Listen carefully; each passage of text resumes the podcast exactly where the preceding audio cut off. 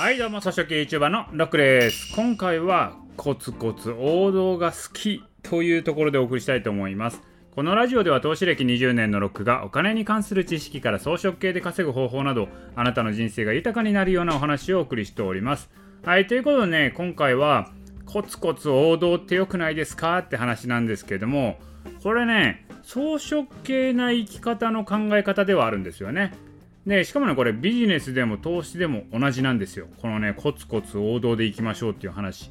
だからこれ装飾系にコツコツ王道に積み上げていくのか肉食系みたいにトレンドを追って、まあ、すぐに撤退してまた次のトレンドを追っていくみたいなどっちがいいかって話なんですよね。これ本当にね投資でもビジネスでも同じなんですけれどもまあ利益を最大化しようと思えばもちろんねやっぱ肉食系みたいに常にトレンドに乗ってまあ、いいところで撤退して、で、次のトレンドに乗っていく。まあ、こういうのがね、やっぱり利益最大化しようと思えばそうだと思うんですけれども、でもね、これって、こう撤退時をね、常に見極めておかなきゃいけないとかね、で常に新しいトレンドを追っていかなきゃいけないみたいにね、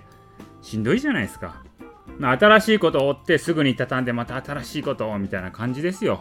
でこれ株式投資で考えれば、いわゆるテーマ株投資みたいに、まあ、今、今、クラウドが熱いぞみたいな感じでそれに乗っかるでしょ。で、次、半導体が熱いぞって言ってそれに乗っかるでしょ？で、次は水素が熱いぞみたいな感じで、こう、その都度ね、投資先を変えていく感じですよね。で、これビジネスで考えたら、例えばリアル店舗ビジネスで考えればね、例えば今はタピオカ屋が流行ってるからそれを出そうとか、で、次にね、タピオカブーム終わってから利益回収して畳んで、次は唐揚げ専門店をね、出すぞみたいな感じで、トレンドによってね、儲かるところを変えていってですね、利益を最大化していくみたいなもんですよ。確かにこれの方が利益効率っていいんですけれどもやっぱその分毎回準備も必要だしこう何よりもねこれ資産として残らないじゃないですか。でしかもねこれ撤退時を間違えると損失を食らうリスクもあるわけなんですよね、まあ、これがね肉食系なんですよ。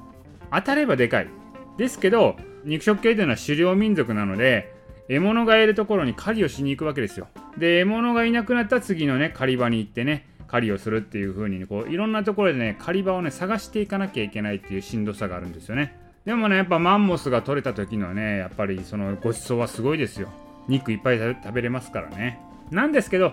それよりもどちらかというとですね装飾系コツコツパターンなんですけれどもやっぱね何年も廃れない王道的なものをコツコツ積み上げていく。そっちの方が私は好きなんですよね。だから装飾系にね農耕民族的に田畑を耕して徐々に作物の収穫量を増やしていく方法。やっぱこっちの方が好きなんですよ。私がねこうビジネスとか投資する上で重要視しているのはやっぱり何年経っても変わらない王道的なもの。でさらに積み上げて資産化が可能なもの。やっぱこういうところを重要視してるんですよ。だ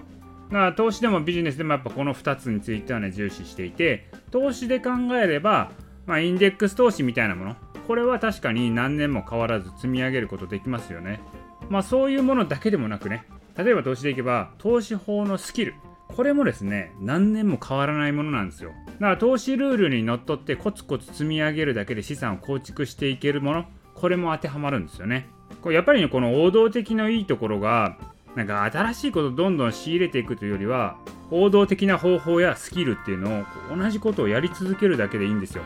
で、さらにやればやるほどね、スキルっていうのは向上していくので、資産が積み上がるスピードも速くなっていくと。変わらないってところがいいんですよね、王道っていうのは。何年も変わらないですからね、やっぱ王道っていうのはね。ビジネスでも投資でも王道っていうのは変わんないんですよ。だからやれることがぶれなくて楽ちんなわけなんですよね。でも肉食系っていうのはやっぱ新しいこと新しいことっていうことで常にね新しいことやっていかなきゃいけないんでいろいろぶらされるんですよね。ほんとしんどいです。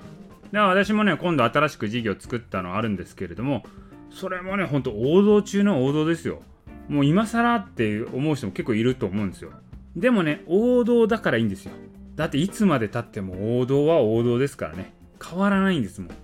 からいつから始めてもいいんですよ。いつから始めてもそれを長く続ければ続けるほど積み上がっていく。